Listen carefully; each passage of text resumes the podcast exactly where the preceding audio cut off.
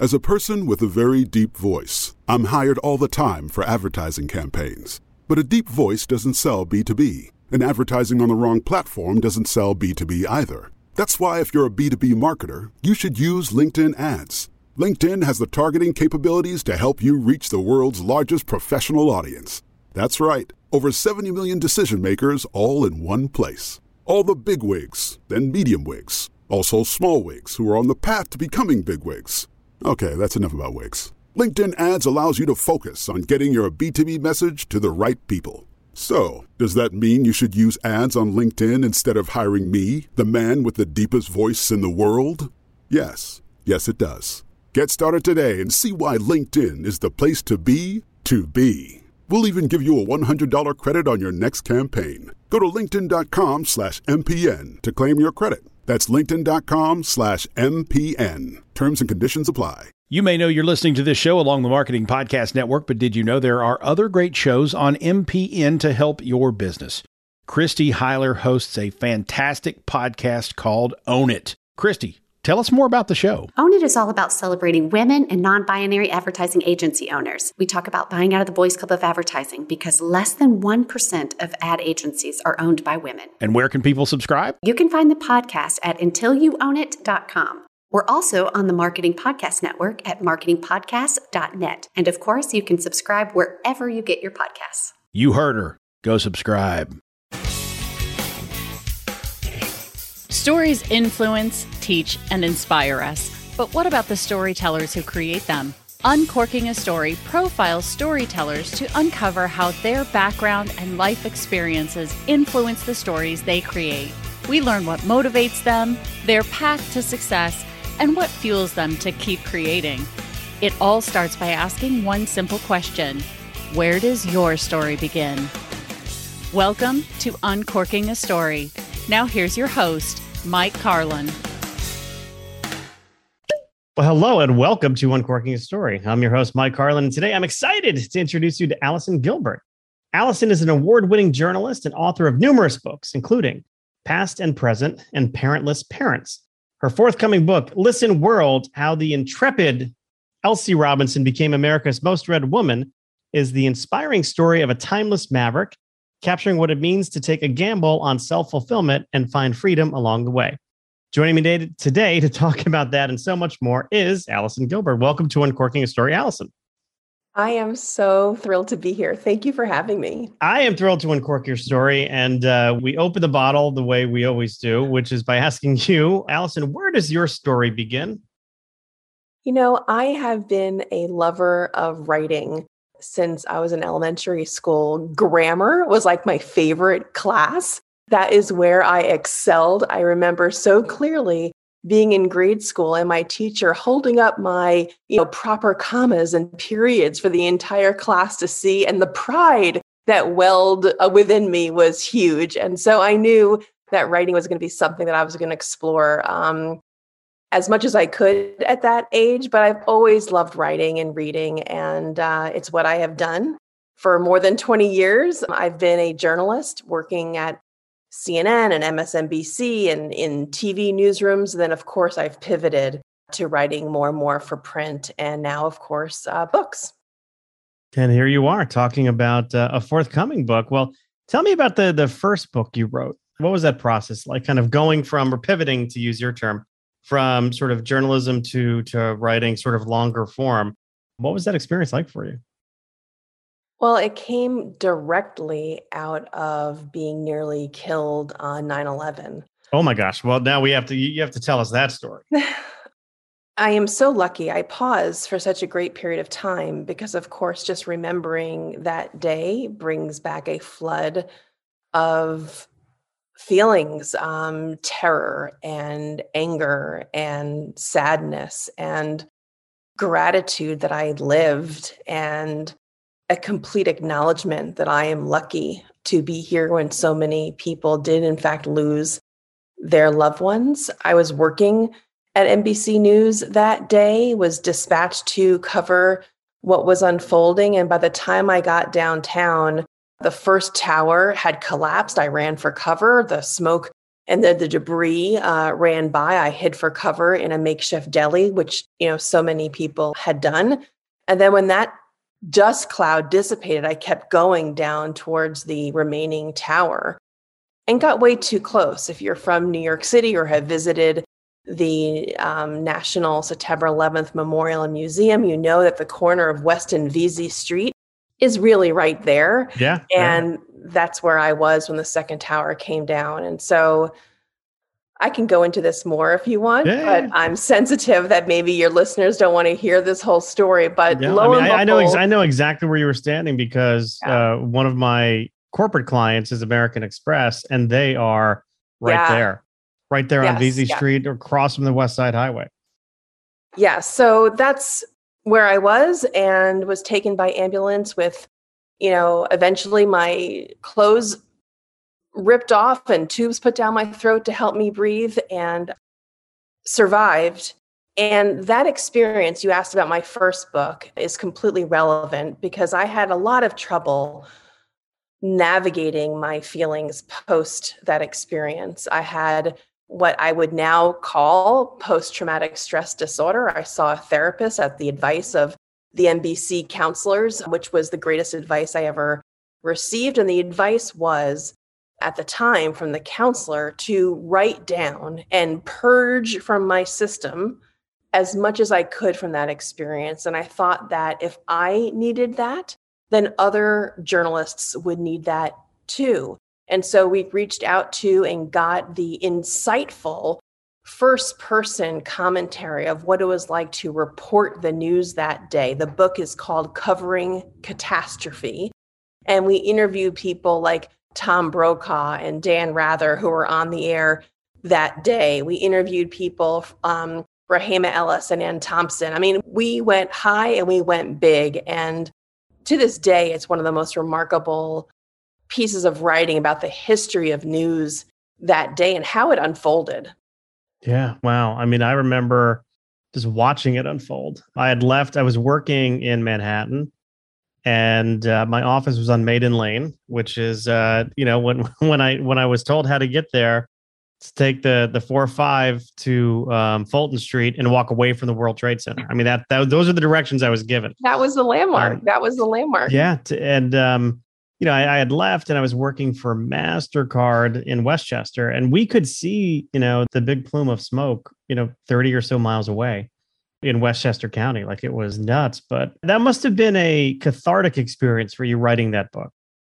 You know, to me, and I'm going to say something that may sound completely crass to your listeners, but perhaps might also make sense. The act of writing really is cathartic, so much so that that post traumatic stress disorder therapist who advised me to write made a story about why it was so important to write. And she said more or less this that when we are sick and we've eaten something that kind of turns our stomach, our body vomits to get rid of it, to purge ourselves. And that is what she wanted me to do by writing my feelings on paper, to purge myself of what I was keeping inside that was making me emotionally distraught. And in so doing, and then by capturing those other comments from those other journalists in covering catastrophe, it really was cathartic. And so I have since gone on to have this remarkable relationship with the National September 11th Memorial and Museum. I've now narrated their official audio tour of the day's events that happened on 9 11. That's a huge honor to me just this, you know, just a few months ago, we uh, we launched a documentary, a 20 year documentary about what it was like to report the news on that day with a platform called Wondrium.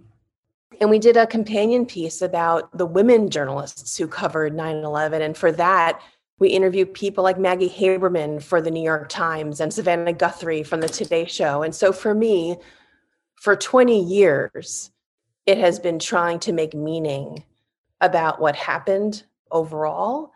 And then, in the most personal sense, what happened to me. and really thinking I was going to die that day. And of course, being so lucky and being aware of my luck that I didn't. Yeah. Yeah. How do you suppose that impacted like what you decided to write after that and the way your, you know, the kind of the path your career took after that? It, there is a direct line, if you can believe this story. So, my mother died a few years before 9 11, and my father died that Friday. So, my was nearly killed that Tuesday, and my father died unrelated to 9 11 that Friday, just a few days later. So within a few years, I had been caught in a terrorist attack, and both of my parents had died.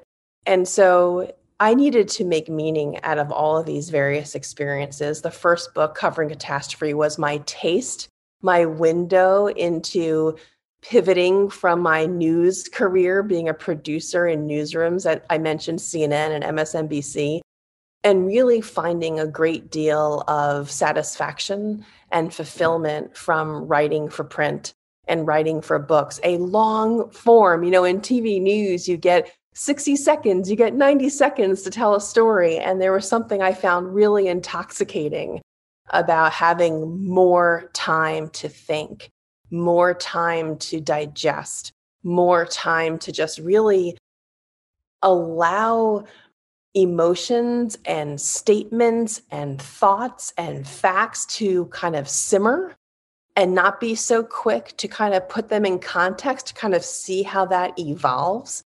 And I just found it really rewarding. And so the book covering catastrophe was my first pinky toe into writing books. And then because of the deaths of both of my parents, my first few books were really about grief and loss because that's what I needed to write about. That's what I needed to interview people about. And so I used all those skills that I had developed over so many years working in newsrooms and working on deadlines and interviewing people at a moment's notice to then work those same skills into writing books about grief and loss. Yeah, wow. That's amazing. And the more and more I hear you talk, the more I'm reminded that writing really is a form of therapy you know and and i think that's true for for people who write nonfiction as well as for people who write fiction. I mean i know i you know personally from my own experiences and from the people i interview you know it's writing is a way of kind of getting lost in another world in a world that you've got control over because we have control of so little in our, in our lives. Like i think we like to think we've got control over lots of things. Some of us crave it and some of us look for it the reality is we really don't. I mean, things can change in a moment's notice, as as you very well know, standing on the corner of West and, and Vesey Street.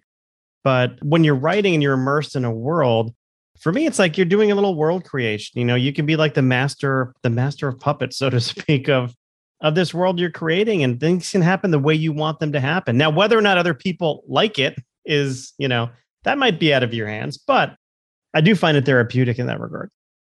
I couldn't agree more. And that's even true in some ways with nonfiction. We were talking about my new book, Listen World. And even though it's nonfiction, I still feel exactly what you've just described, which is this great playfulness that, of course, we have the facts of Elsie Robinson's life, but how do you tell that story in a way that can feel artful, you know, that can feel that you are really communing with someone's thoughts and ideas, in some cases from more than a hundred years ago. And so I felt very privileged to be in the Elsie Robinson mind space because she actually was a lot more creative than I will ever be. You know, not only was she a nonfiction writer, not only was she a newspaper columnist, but she was also a fabulous illustrator.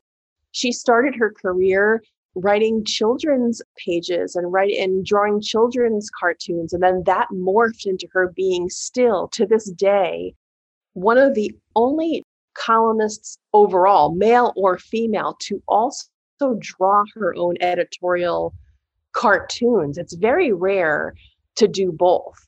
You know normally editorial cartoonists draw the art for other people's writing it was very rare for a writer to also draw her own work. And so, for that reason, she was a bit of a unicorn. Well, speaking of Elsie Robinson, tell me, let's uh, give me the backstory on how this book came to be. What what spurred you to write it, and and why Elsie Robinson over anyone else you could you could write about? Well, it's directly related to what we were talking about before, Mike. I only found out about Elsie Robinson because my mother died. My brother and I were cleaning out our childhood home, and I was in charge of packing up my mother's books. And I was really having a tough time, I must say. I just could not take them off the shelf and shove them into a box and tape them up. I mean, I was really looking at every page, opening them up, shaking the book up and down, seeing if anything fell from the inside, seeing what she had annotated in the margins. Was there any clues that I didn't know about my mom that would lead me to a discovery about her that now that she was gone, I just was really searching. I, I, I was just searching for anything that would keep me connected to her. And lo and behold, about five hours in, I don't know, it was a really long time, something did in fact flutter to the floor. And what fluttered to the floor, do you remember those old like onion skin pieces of paper? Do you know what I'm talking about? Oh, absolutely. Because uh, when I was a, a, good Catholic schoolboy, we had Bibles and uh, the pages were printed on onion skin. So I know exactly what you're talking about. So it's that, yeah. So it's that really thin paper. And so my mother had retyped a poem. And the poem was one of the most incredible pieces of writing. Tough love, no hand holding, no backstroking, just kind of like be grateful you had someone worth missing. Like it was that kind of tough love poem about grief. It was what I needed to read in that moment. It was if my mother was there telling me how to grieve about her because my mother was really a tough love kind of lady. And it was attributed to someone named Elsie Robinson. And I had no idea who Elsie Robinson was. I took the piece of paper. I went to my brother who was cleaning out the rakes and the shovels in the garage while I was upstairs having done the books. And I said, Do you know who Elsie Robinson is. You know, maybe it was a friend of my mom's or maybe it was a college roommate. You know, we had no idea who she was. And since he had no clue either, it set me on this uh, wonderful path of discovery to find out who Elsie Robinson was. And it's been a journey of such profound excitement and discovery. It's just been such a joy. I mean, in kind of ways, it's like a, a gift given to you from your mother. You know, even though she had passed, it's a gift from her. I have felt so close to my mom writing this book because, of course, I would imagine that if she had kept this poem and retyped it, then she somehow liked the voice that was so distinguishable as Elsie Robinson. She was a blistering writer.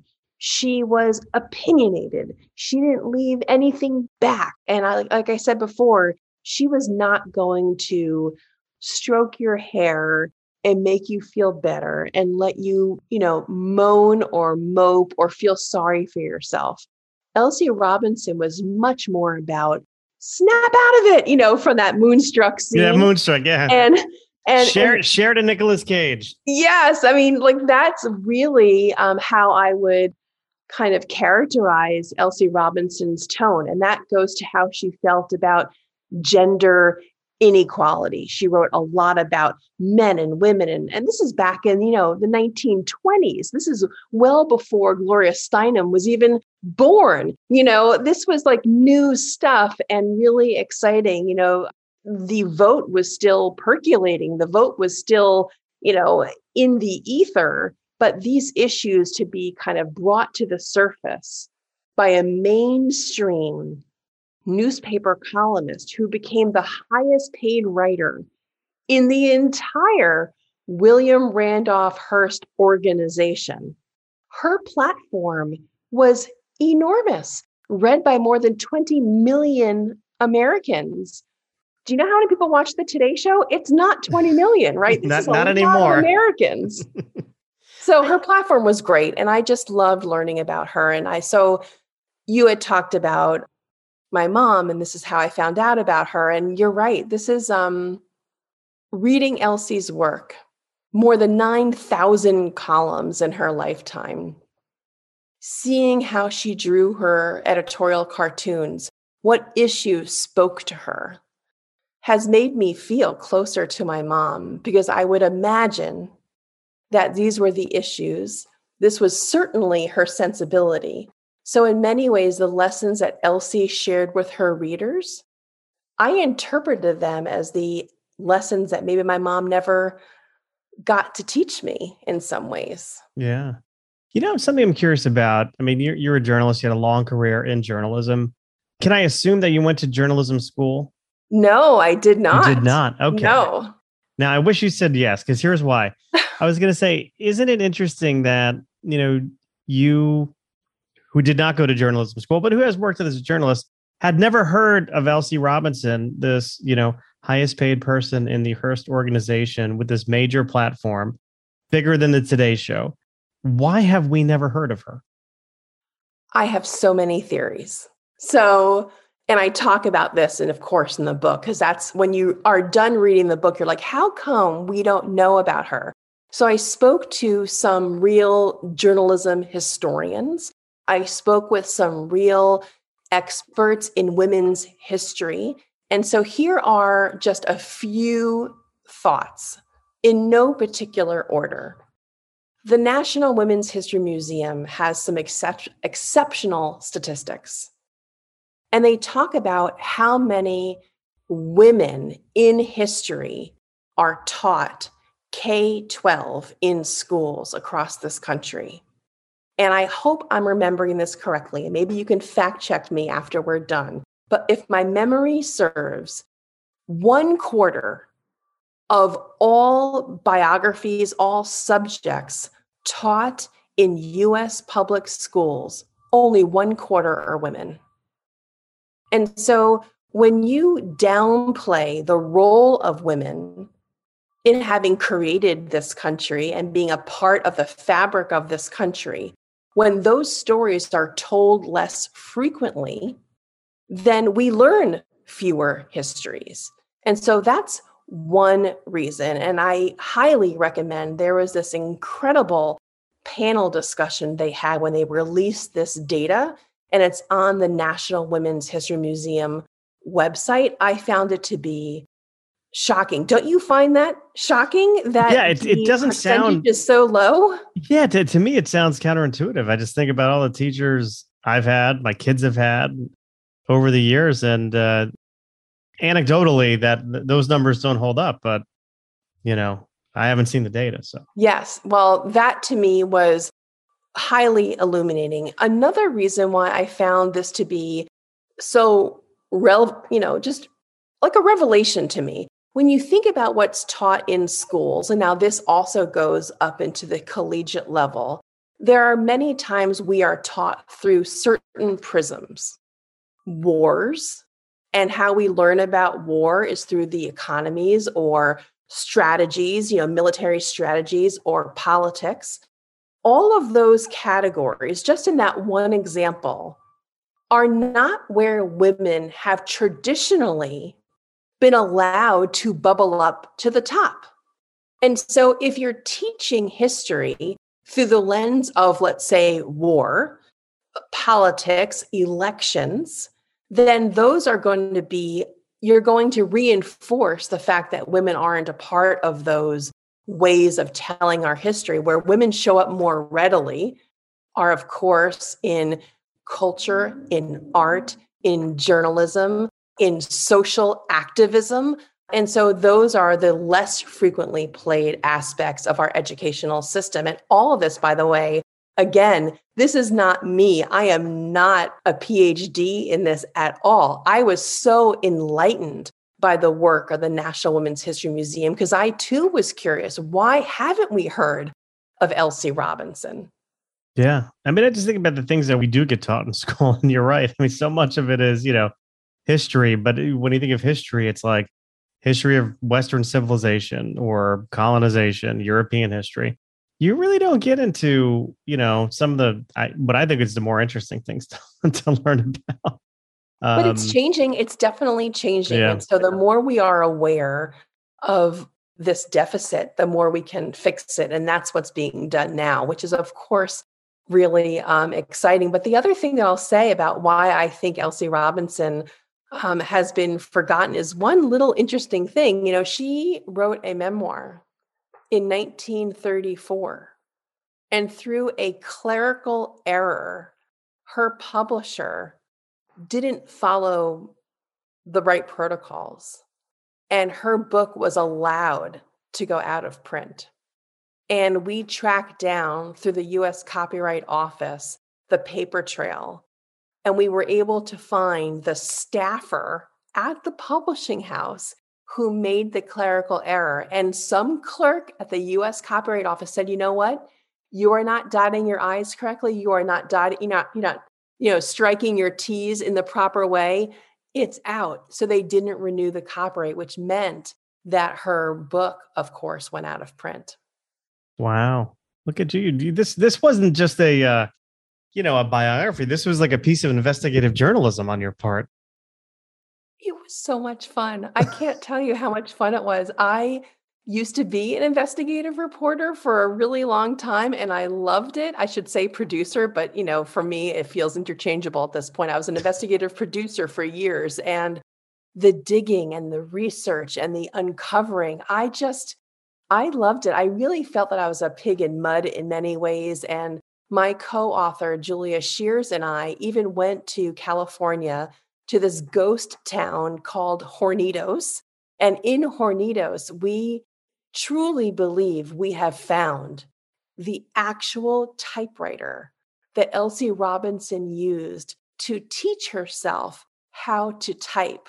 And that's what actually gave birth to her career is that in that era, between 1915 and 1918, that was when things were really underway, and handwriting was not going to cut it anymore for her to submit her stories. And so she taught herself how to type, and we found this typewriter, which I can share with you more of those details. And we have a picture of it actually in Listen World, our book, covered in inches of dust. We couldn't believe it in a locked shed that has been completely behind closed doors since the 1950s, wow. and which, of course, is when she died.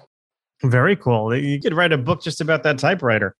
Uh, I'm sure. No, you could. I mean, I, that could be a great um, MacGuffin, I would say. And I mean, uh, I love it. If, you know, for any of your reader, you know, for any of your listeners, you know, the writing is great fun. And the writing is, of course, what gets all the glory and the attention.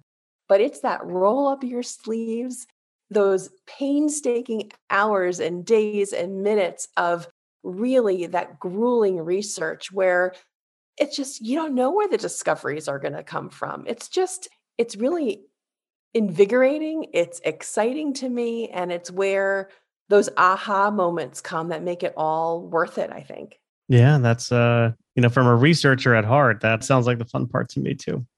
How long did it take you to uh to write it? Once you start once you committed to the project, how long did it take? I have three answers to your question. so I do. I must admit, I have three answers.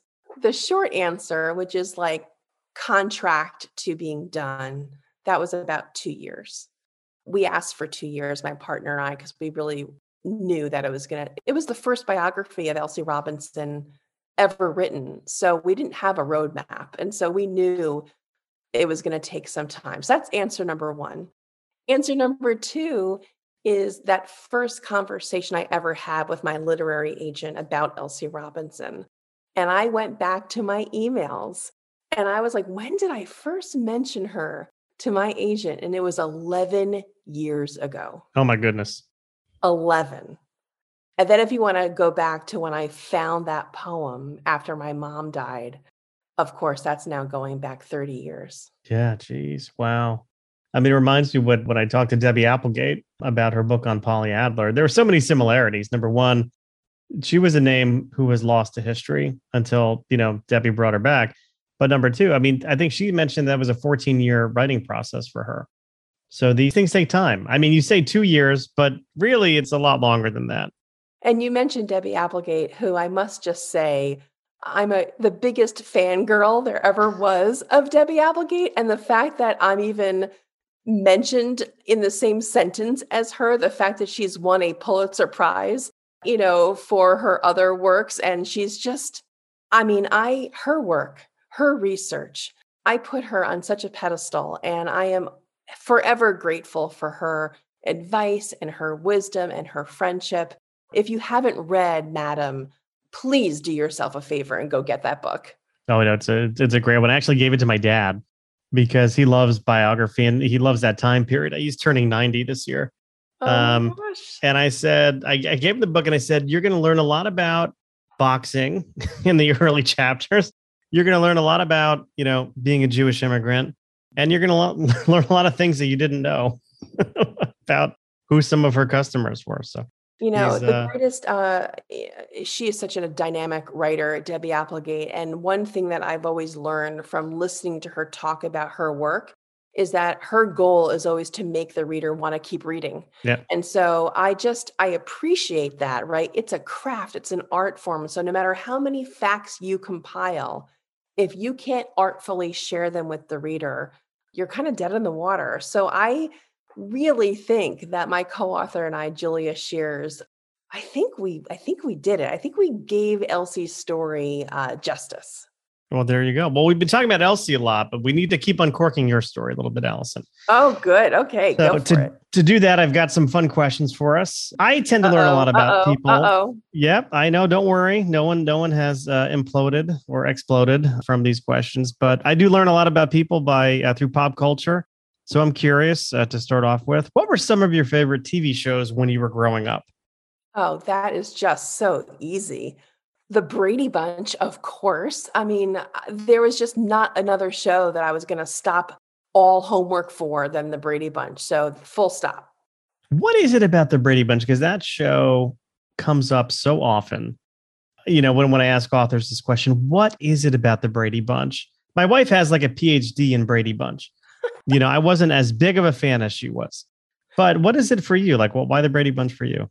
Oh my gosh, it just had everything. It had sibling rivalry. I have a brother. There's tons of sibling rivalry in my family. There's parents who were most of the time getting along, but then there was, of course, some tension. There was, you know, just teen angst, right? Worries about pimples, right? I mean, there's just like things that you can totally relate to. Voices changing. I remember my brother's voice changing. I mean, it just felt that we were members of that extended family. I just felt like there was things that were unfolding that felt very real. And of course, so not real, right? I mean, the house was always clean and immaculate and just, you know, Alice running around and making everything better. I mean, who has an Alice in their life? I certainly didn't have that type of environment, but it just felt relatable.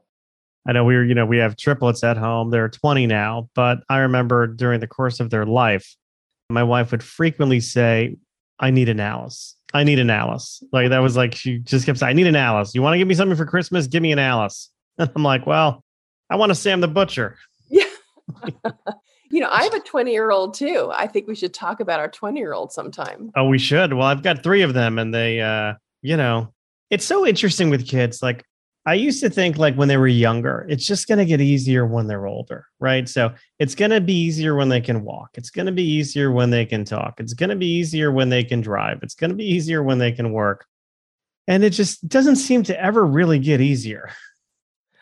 You know, I It's um, different, but not easier. You know, I would say that I um, agree in many ways. And the one story that flashes to my mind is after my grandmother turned, I think, 89, and she was still worried about my uncle.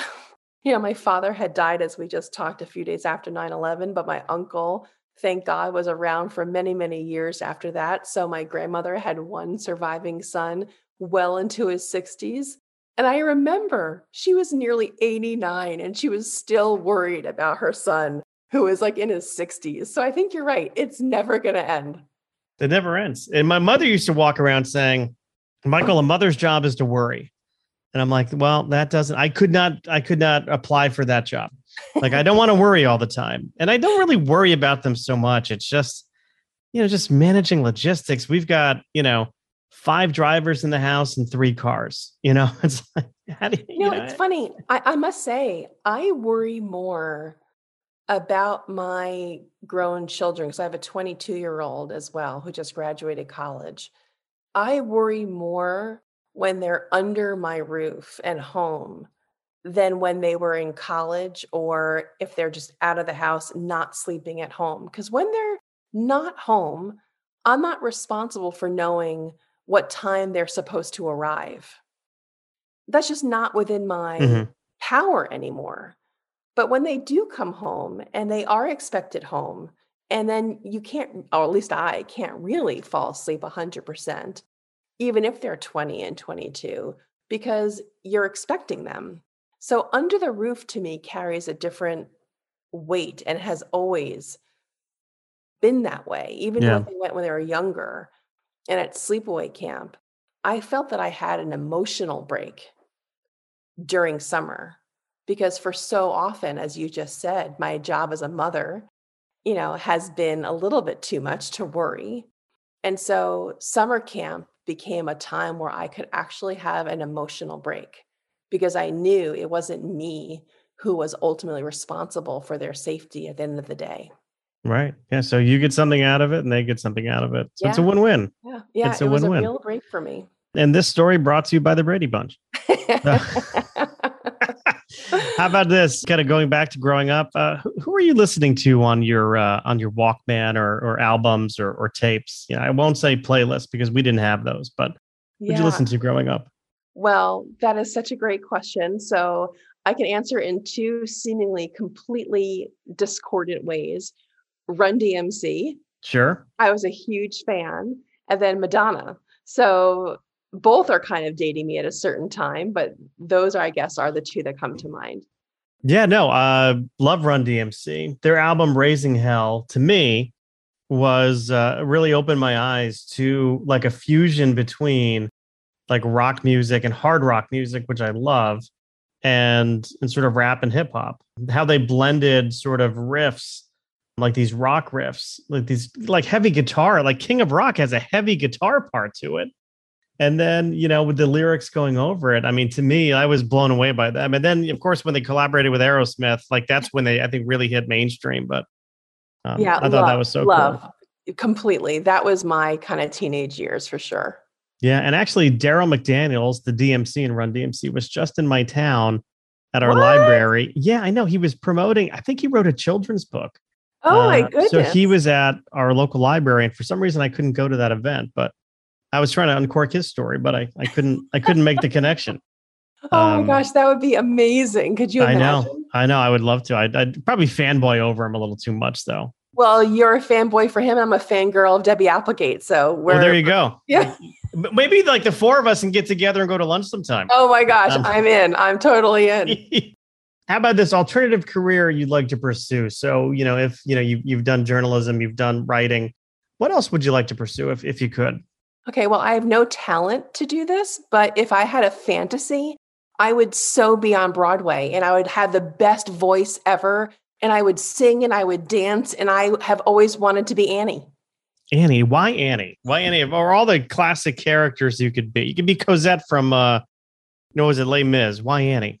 Oh, because I when I grew up, I had the reddest of red hairs. It's much lighter now because of all the gray, but it was red. It was carrot top red, and I always wanted to be Annie. And that show when it first hit, you know, Broadway with Andrea McArdle, you know, well before Sarah Jessica Parker, you know, that is what I wanted to do. I just feel like being on stage and being able to belt out a song and own a crowd like that talk about storytelling. That is the ultimate storytelling. It's live. You're communicating directly. You're you're gripping the audience with your voice and the character. I just um i found broadway growing up in new york in my backyard just mesmerizing. We went to the theater all the time and i just um that's what i would love to do. I have no talent to do it. Never you know but that's what i would love to do. You know it's interesting as as sort of writers you know you don't get immediate you know validation from your work until you know you put in i don't know anywhere between 2 and 13 or 30 years writing you know your your latest book right you're not going to you're not going to really get feedback on it until it's released until reviewers reviews are coming in you know from the professional reviewers from you know fans readers. See, we really don't get that as authors. It takes a long time, in other words, to get it. Whereas when you're on stage, and I find this by doing stand up, you know, you get immediate, you know, it's an immediate kind of reaction. You're either funny or you're not. Like people are laughing or they're not. And you know immediately, you know, okay, this joke has to be rewritten or this has to just be 86 altogether. Same thing in theater. I mean, people are either clapping after your number or they're not. You know, so I interesting you know, distinction gonna, between I was going to wait to share this story, Mike, but I don't see a better way, a better time than right now. Here's my story only for you. During okay, should college, I should I mute this? Should I mute this for the listeners? No, or, no, okay, no. we'll let them listen. Okay. During college, I went to school in Washington, D.C. In Baltimore, there was a comedy club. Don't ask me which one. And they had amateur night. My friends and I drove. I signed up and I did a set. Uh huh. That's and, the whole story. And how did it go? It was awful. it was really intimidating. As you know, I basically had, I think, a single joke that was any good. And once that was told, I was pretty much, you know, I had shot my wad. That was kind of it. And um, I was so young back in the day that my husband, who was then my boyfriend, he wasn't even allowed in because he was underage. So he was completely locked out of the club. Oh, wow. so, two things there. I mean, look, open mics, amateur nights, you know, they usually give you about three minutes. And uh, if you uh, only have one joke, the other two minutes and 45 seconds, you know, feel like an eternity. but I have to say, this is the first time the phrase shot my wand has ever been mentioned on Uncorking a Story. So there's that. I mean, I don't think I'm going to name this episode. oh my gosh. Shooting well, have you ever had Allison Gilbert, but have you ever had an author talk about being a stand-up comic before for a single night? I I have not. I have not. So that is a first. See, I saved a story just for you. We're breaking ground here. Uh, breaking this is, news. I've got I've got the scoop. I've got the scoop. breaking scoop. news. How about this one? Um, how do you feel when you're looking at a blank sheet of paper and you know you've got to write something? What does the blank sheet of paper do for you? It's funny. The first thing I wanted to say, my knee jerk reaction was to say excitement because there is a path that's up to me to create. The second part of me, of course, is terror because there's a path that's only up to me to create. And I'll never forget a piece of advice that I remember reading from the great writer Barbara Ehrenreich. And what she has said about writing and facing the blank page. And if you feel like you've hit writer's block, which she has never believed in, what her advice is, and I have always found this to be true, there is no writer's block. What it actually is, is that you haven't done enough work. And what she meant by that is you haven't done enough research. And so if you haven't done enough research, then that means you don't know what to say because you haven't built that scaffolding. And so whenever I do feel stuck or worried by a blank page, I think of what Barbara's advice was, and I just do more work do more work. I've also heard kind of coming to a project with a with a good outline, uh, a nice robust outline yes. is also helpful. Yes. And interestingly, I know some people think that outlines are handcuffs, but really what I found, and because I, I'll always approach a, a new project with an outline and I'll spend, you know, a month or so just working on that. It's um, you know, you it can be fluid. You can change, you know, you can, you know, as ideas come to you or as as sort of events unfold in that world you're creating you know this world that we talked about earlier that we have control over we we have control over it so we can we can pivot to use your word if we need to pivot i completely agree. I couldn't i couldn't say it better. So i've got two more for you number five is what lesson about publishing? Is, is sort of kind of going back to that first book that you wrote what lesson about publishing do you feel like you learned the hard way? That's a good question. And i'll wrap it up into only talking about the most recent book because it feels the rawest experience and the freshest.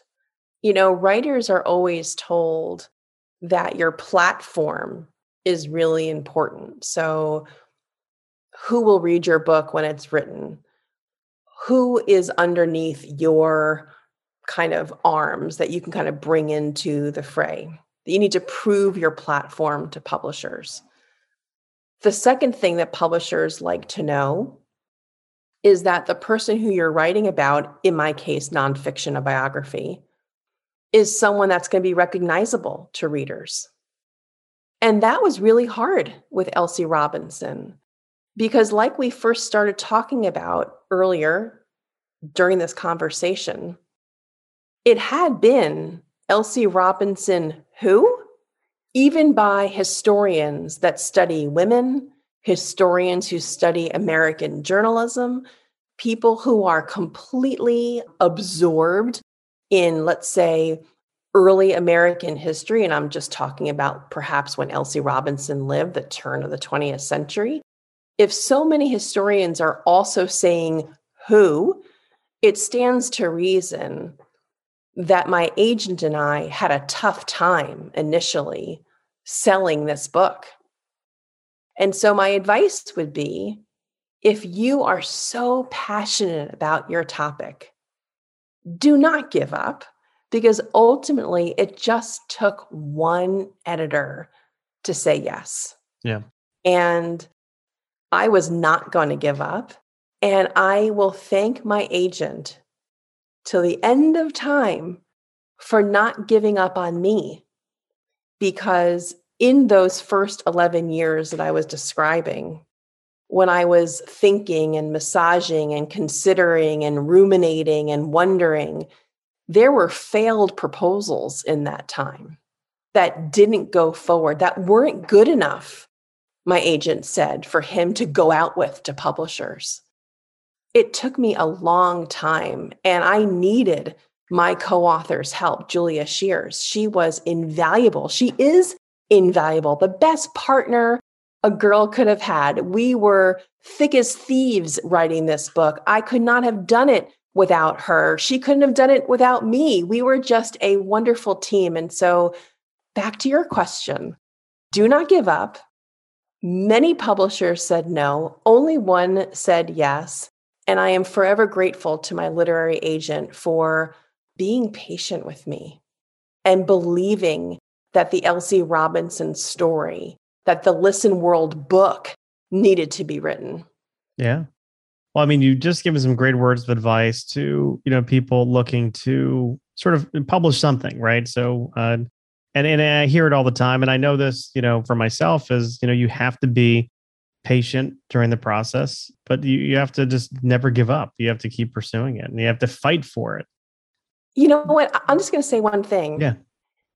If you, as the writer, don't believe in your project and you're not willing to go to the mat for it over 11 years in my case and struggle. I was so passionate about Elsie Robinson. The more I read of her 9,000 columns, the more her advice stuck in me about feminism, about parenting, about family, about communism, about capitalism, about capital punishment, about anti Semitism, about freedom, about the power of nature to heal, about grief and loss. Just these messages that she communicated in some cases 100 years ago, her words spoke to me.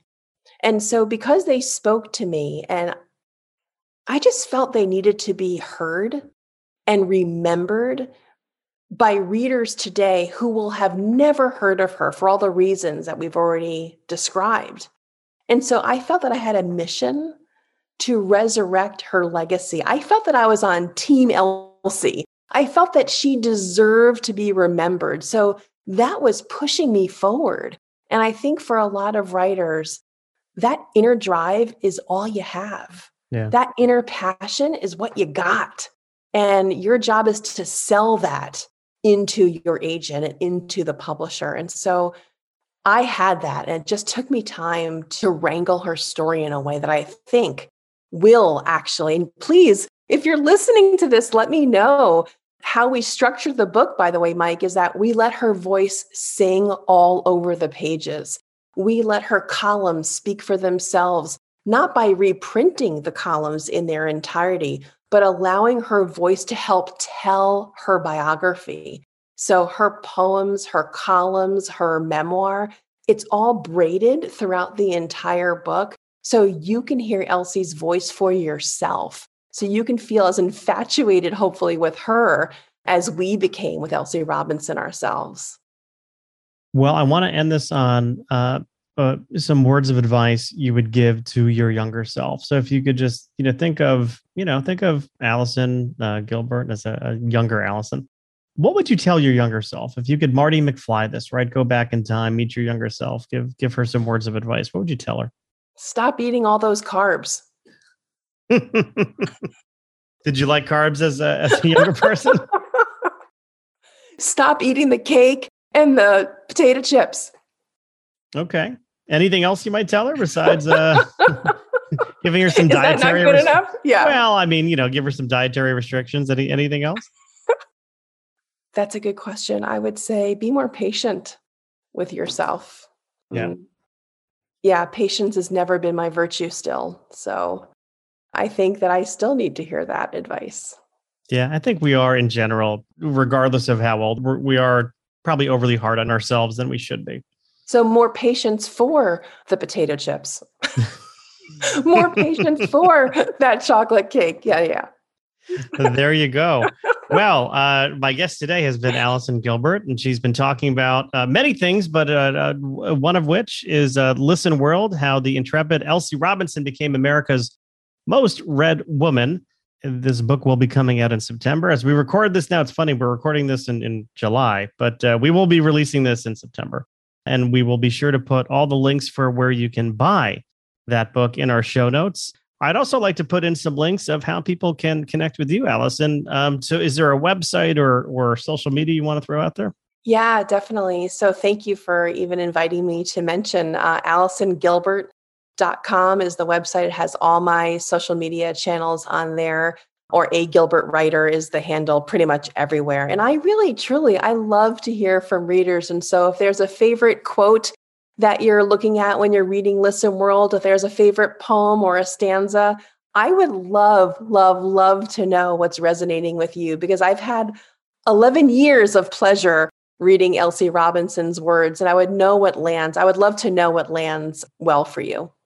There you go. So that's the audience. That's an invitation. You can uh, badger uh, Allison with your feedback. Please uh, we all want validation. That's a big secret, by the way, uh, audience. We all need some validation in our lives. So, especially, listen, my mom died, you know, more than 30 years ago. I've been thinking about Elsie Robinson pretty much nonstop since then. So, for 30 years, Elsie Robinson has been my secret. I'm so happy to share her now. And so, the more I get to talk about talk about her and share her. Like, really, I'm not kidding. Please email me. I would love to hear from you. There you go. Well, Allison, this has been a very fun conversation and enlightening. Thank you for stopping by Uncorking a Story. Oh, what a pleasure. Thank you so much for having me.